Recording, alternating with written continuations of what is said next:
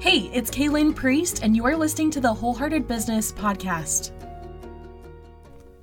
If you own a business and you are marketing on Instagram, you have probably at some point felt some form of frustration about selling on Instagram. It's not easy, it is a skill. It's something that takes practice. It's something that takes time to refine and to learn and to really develop these skills into an expertise. So, the first thing that I want to say is that if you are coming to this episode feeling super frustrated with Instagram and you're like, I have tried everything, nothing has worked, I know it's working for other people, but it's not working for me, I first just want to pause for a second and just expand that mindset a little bit. And you might be surprised that there might actually be things that you haven't completely tried yet. And so, these three tips that I'm going to give you today are a little bit counterintuitive. You may not have heard them before. I can promise you right now that one of those things is not to be more consistent. I can promise you that one of those things is not that you need to show your face more. I'm putting myself out there as possibly one of the first coaches to ever say you actually don't need to show your face on Instagram. Some of my favorite accounts to follow, I have never seen the face of the person who's running the account. So I don't believe that's completely true.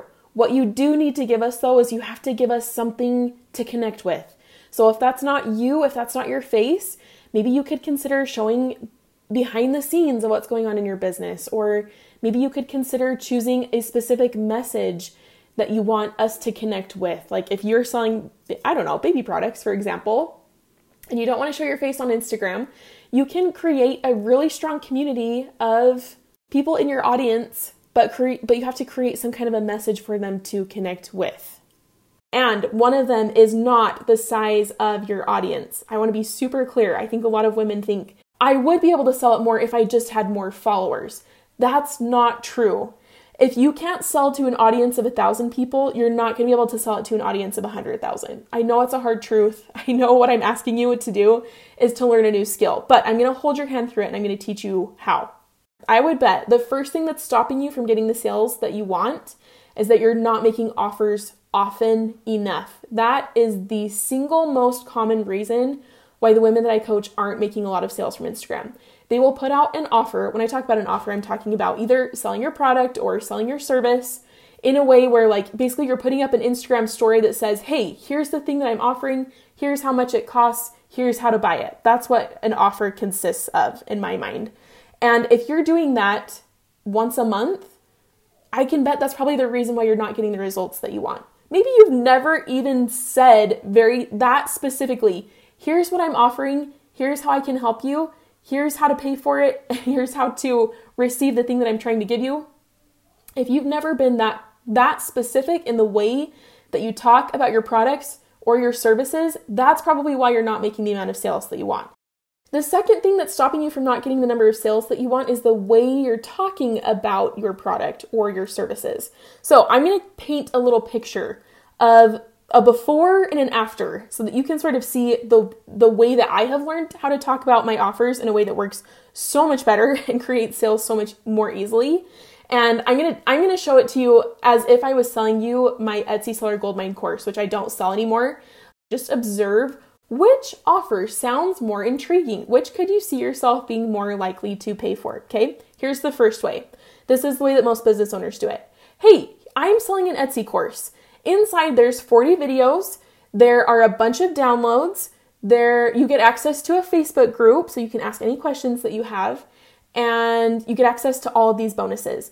It's only $600 and you're going to love it. Here's the link to buy. That's version number 1, okay? Let me paint for you version number two. Hey, are you sick of not having consistent sales on Etsy? I bet that you probably would love to have that little Etsy chime, the little cha-ching going off multiple times a day on your phone. Yeah? If you do, I've created this course, my Etsy Seller Goldmine, that's going to answer every single question that you have about how to create a successful Etsy business. Here's the link to buy. It's $600. Can you see how it's just a subtle shift? Here's the shift. If you if you take only one thing from this episode about learning how to sell your products, in the second version, the two things that I focused on were talking about what the customer wants instead of talking about what I have created as the business owner, right? In the first version, I was like, hey, I've created this thing and it's super cool and you should love it. In the second one, it was like, hey, I know that you have these specific pain points and these specific problems, and I know you want consistent sales. You want that cha-ching to, to go off on your phone multiple times a day. I shifted my perspective a little bit in the way that I sold it on the second one so that it was more intriguing to what the customer actually wants. The second thing that was different was that instead of selling the actual features and benefits of the product, I sold the transformation in the second one. I sold the the destination. Sometimes I like to think of it as like selling if you were trying to sell a vacation to Mexico, are you going to sell it like, hey, if you just get on this airplane at 9 a.m. and make sure to bring all the, the luggage that you need, you're going to get on the plane, you're going to sit in this certain seat, and it's going to take you to Mexico?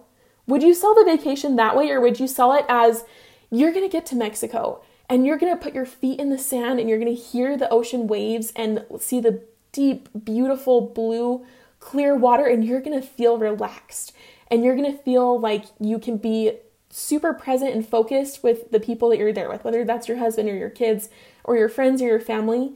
And you're gonna be able to relax and you're just gonna, be able to put your feet up and you're gonna love it.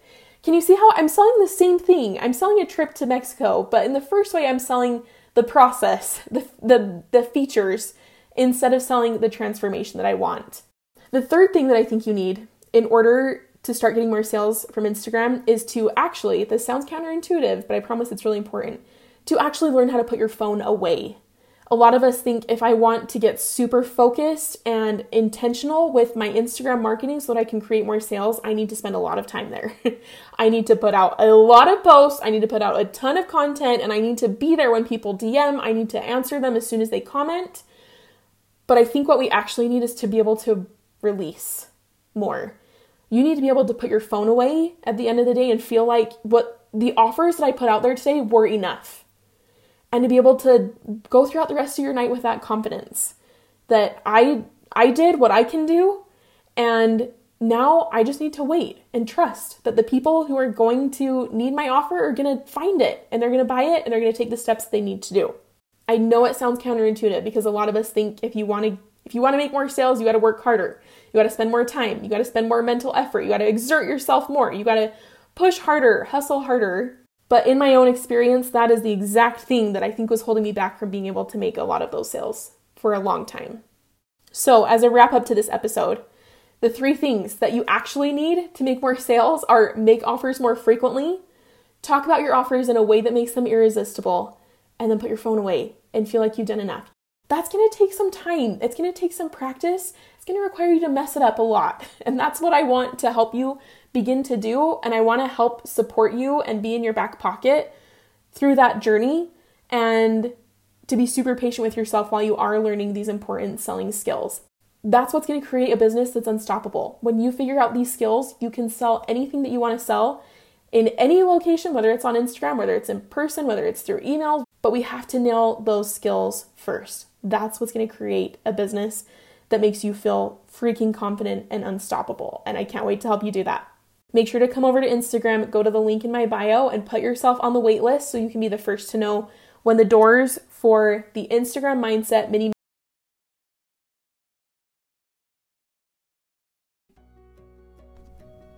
Hey, thank you so much for listening in today.